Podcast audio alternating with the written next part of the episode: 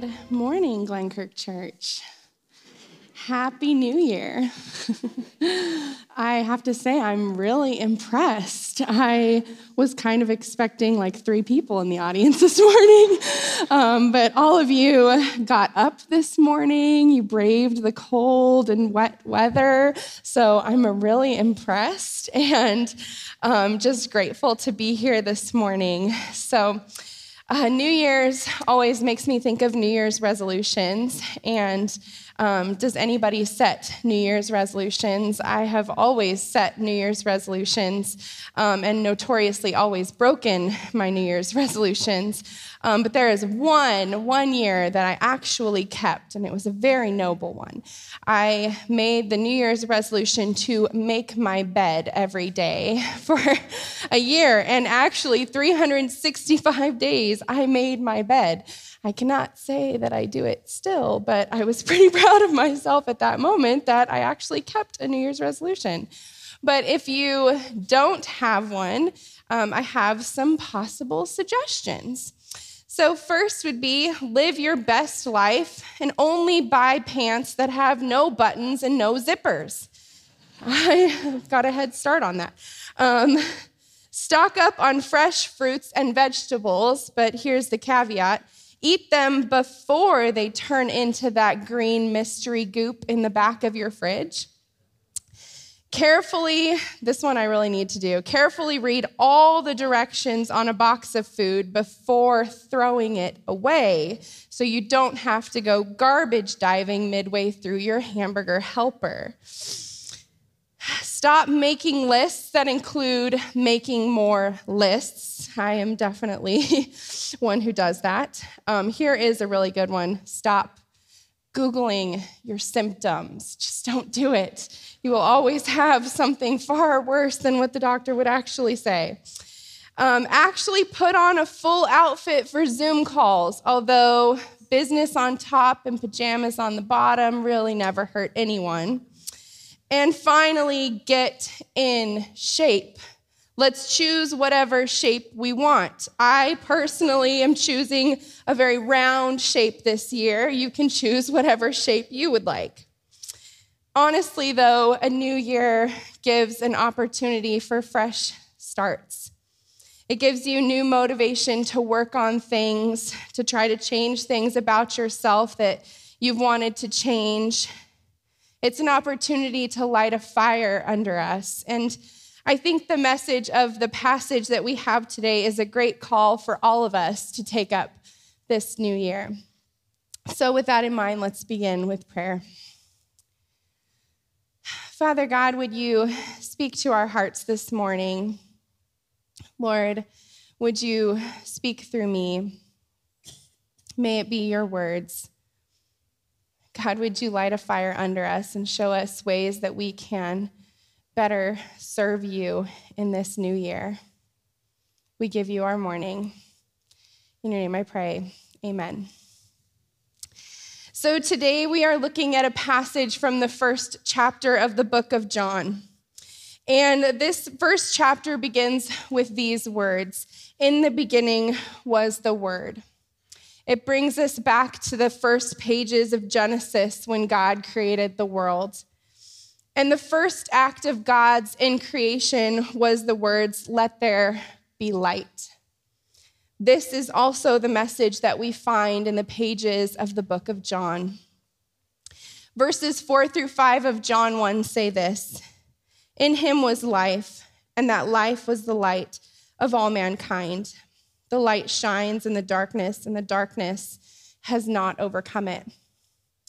Light shines in the darkness, it shines in our hearts, and it gives us the light of the knowledge of the glory of God. And light and life are not separated. The life of God is also the light of God. I start here because I think we first have to grasp that Jesus is the true light. That is the foundation behind our passage today. Jesus is the true light. There are not different varieties of light, there is one light. And it is that light that enables us to see things as they really are. That is the light of Christ. That's the foundation behind the passage that we're going to look at today. But let's go ahead and look at it together. If you are willing and able, I invite you to stand with me for the reading of Scripture. John chapter 1, verses 14 through 18, and verse 29. The Word became flesh and made his dwelling among us. We have seen his glory, the glory of the one and only Son, who came from the Father, full of grace and truth. John testified concerning him. He cried out, saying, This is the one I spoke about when I said, He who comes after me has surpassed me because he was before me. Out of his fullness, we have received, we have all received grace in place of grace already given. For the law was given through Moses, grace and truth came through Jesus Christ. No one has ever seen God but the one and only Son, who is himself God and is in closest relationship with the Father, has made him known. In verse 29, the next day, John saw Jesus coming toward him and said, Look, the Lamb of God who takes away the sin of the world. You may be seated. Our passage today starts with some of the most astounding words of Scripture. It's the words of Christmas. The Word became flesh and made his dwelling among us. That is the central mystery that John is going to unfold in his gospel. And here he states it with such simplicity the Word became flesh. These words should amaze us. He became flesh. Flesh stands for the whole person, their frailty, and their vulnerability. Bruce Milne, in his commentary, says, He made our creaturely weakness his very own form of being. And he goes on to say, The incarnation is a supreme affirmation of the value of human existence. For all of our sin and fallenness, he abhors not the virgin's womb. Our human life truly was the vehicle for God's life our flesh contained the Word. Our humanity was home for Him who is forever. These words, made his dwelling among us, can also be translated that he tabernacled among us. And this tabernacling among us would again and again have given his disciples glimpses of his glory. But it's a glory that is completely transformed and redefined. It is a glory seen in humble obedience, obedience to enter this world in a dirty, smelly manger, obedience to death on a cross, obedience through the humble washing of the dirty feet of the disciples. That is glory. All of this means that our God is not a remote, unknowable God. He is a God who speaks, He is a God who we can know. This should stagger our imagination. It should truly drive us to our knees in worship. And this is the wonder of Christmas, which we just celebrated. That is the wonder and awe that I hope we step out from during this season of a new year. Our passage goes on to say that we received grace in place of grace already given, for the law was given through Moses. Grace and truth came through Jesus Christ. The law graciously spelled out the will of God for daily living. And knowing the will of God was definite, undeniable grace. In fact, the Ten Commandments don't start with a condition if you keep these commands, I'll be your God. Instead, they start with a statement of a prior gracious truth I am the Lord your God. Then it continues with these commands, and the motivation to keep them is because of the grace that's been already bestowed upon them. But here we learn that the grace of Jesus is even better because it forgives us when we fail to live as we should. That's what we celebrate here at this table of communion. This word John used here, sometimes translated grace upon grace, means that Wherever you look, one side or the other, you will see glimpses and discover God's grace, his surprise love. It's there ahead of us. It speaks of something like a chain reaction of grace, grace becoming the opportunity for more grace. It's an unbroken series of grace gifts, one blessing after another. So let me recap where we are today. The light of the world came into the world to allow us to see things as they really are. The Word became flesh, made his dwelling among us. What a radical, amazing truth. His coming into the world gave us grace upon grace. Wherever we look, we see the grace of the Lord. All of this is the message of Christmas. But what should this mean for us then today on the other side of the manger? It means that we should practice the spiritual discipline of proclaiming, sharing this amazing truth about what Christ has done for us. And I think we see an example of how to do that with John the Baptist. So, our passage in verse 15 talked about John and how he testified about Christ. Why, in the middle of this beautiful passage about who Christ is, what he's done for us, the grace he's given us, is this little note about this fallible human witness, John the Baptist? It is because human witness is the great quest of the gospel. Human witness matters. And so I think we too can learn a lot from John the Baptist. And I have three main points about him that we're going to look at today. He knew who he was not, he knew who he was, and he knew his message and shared it with boldness. First, John knew who he was not. Verses 6 through 8 say this There was a man sent from God whose name was John. He came as a witness to testify concerning that light so that through him all might believe. He himself was not the light, he came only as a witness to the light. I love that it starts with this disclaimer He is not the light, he's just a witness. The danger of sharing your faith of Christian witness is to think too highly of ourselves as if we are the point. John was always pointing to Christ. In fact, I have some images to share with you that are going to come on the screen. There are so many paintings of John the Baptist, but he is always pointing in them. He is pointing away from himself and pointing to Christ. That's what John the Baptist is known for. He's the pointer. And what a wonderful way to be known. I would love to be known for that a person who points away from myself and toward the Lord. Right between the verses that we read today is this little section where John the Baptist is questioned by the Jewish leaders about who he really is. And it says that he confessed freely about who he was not. So he said three things. First, he said, He's not the Messiah. This is a great First thing for any witness of the gospel to boldly confess we are not the Messiah.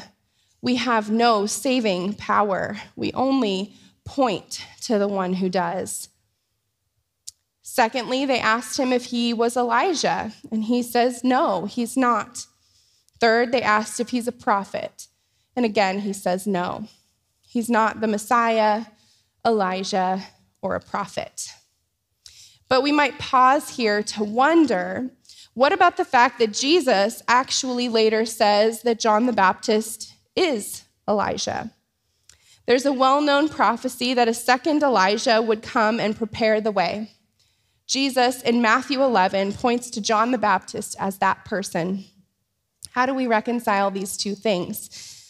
Well, I think, first of all, it's very possible that John did not know that that's who he was. In fact, how true is it that we as Christians so often don't realize who we truly are in Jesus' eyes? In another sense, however, if he had identified himself as Elijah, there would have been a great deal of attention on him. When, as we see, he His purpose is not to draw attention to himself, it's to point away from himself towards Jesus. So John knew who he was not. Because ironically, often knowing who you're not helps you to really focus on who you are. So, secondly, he knew who he was. He says three things again about himself in this passage. The first is that he is a voice. He points to Jesus in faithful witness, and he doesn't think of himself as a nobody. He honestly believes that he himself is the one called a voice, predicted in Isaiah chapter 40, verse 3 a voice of one calling in the wilderness, prepare the way for the Lord.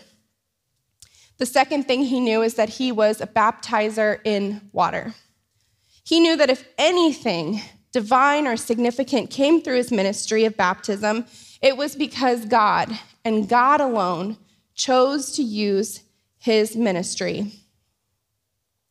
And the last thing that he freely declares is that he is unworthy. This reminds us of the verse Blessed are the poor in spirit, for theirs is the kingdom of heaven. Dale Bruner points out that it's those who are overwhelmed with Christ who are undergirded by him. It is those who sense their unworthiness are exactly those who are credited with his worthiness. It is those who know themselves unworthy who are divinely worthied. So John knew who he was not. He knew who he was, and he knew his message. John shared his message boldly. What was this message? We found it in verse 29, which we read Look, the Lamb of God who takes away the sin of the world. Once again, we see John as the pointer, pointing to the Lamb of God. Look, he says. Now, when Dale Bruner translates this section, he leaves in all the definite articles, which makes it read a little awkward, but it helps us to see the emphasis here. Look, the Lamb of the God, the one who is taking away the sin of the world. Jesus is not one among many lambs given by one of many gods, taking away a portion of sin from just some of the world. He is the one. He takes away the sin of the world, not sins, plural, sin, singular, the sin. He rips out the root of sin, not just the effects, but the cause. This is the message of John, and it's the message that we should share as well and share it boldly. This is removal of guilt, it's radical forgiveness. It is a message worth sharing. I heard a poem recently, and the last lines of it really stuck out to me. It's called Jesus of the Scars by Edward Shillito. And it ends with these words the other gods were strong, but thou was weak. They rode, but thou did stumble to a throne. But to our wounds, only God's wounds can speak, and not a God has wounds, but thou alone. That is the good news. that is our God. He is like no other.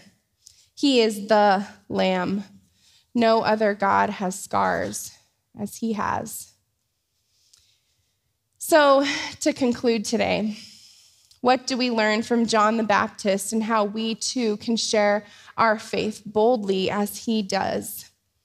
First, we learn to know who we are, and second, to know who we are not. Maybe it's a good idea to sit and make a list of three things that you know you are not and three things you know you are. I am not the Messiah, but I am a precious child of God. And we learn to know our message, our amazing message of what God has done for us. We just came out of the wonder of Christmas. Let's commit to sharing with someone about it. So, the beginning of John chapter 1 started with this disclaimer John himself is not the light, he's a witness to the light. Strangely, however, we read in Matthew 5 Jesus teaching these words to his followers You are the light of the world. Is this a contradiction? Well, you need to, we need to not think too highly of ourselves. We are not the Messiah, but a second danger in Christian witness is to think too little of ourselves, because in union with Christ, it is impossible to not shine light. In union with Christ, we are luminous. Like it says in Philippians chapter 2, then you will shine among them like stars in the sky as you hold firmly to the word of life. We shine brightly. And in doing so, I hope that we, like John the Baptist, can be pointers, pointing to the one who truly saves, the one who gave us this grace upon grace. Wherever we look, we see glimpses of his grace, and may others see the same as they look at us. So, as we step into this new year, as we make resolutions and we're trying to work on things, have a fresh start. May we know who we are not. May we know who we are. And may we know this amazing message of truth and share it boldly as we point to Christ, the Word of God, who made his dwelling among us. Let's pray. Father God, we are so grateful that you came to this world and redefined glory. Lord, we long to also share this truth like John the Baptist did. I pray that you would give us the words and show us those who we need to share it with. Lord, we are so grateful for all that you do in our lives. We are so grateful for the light that you are and that we too can shine light. We're grateful for the grace upon grace that you've given us. May we share it with those around us. In your name I pray. Amen.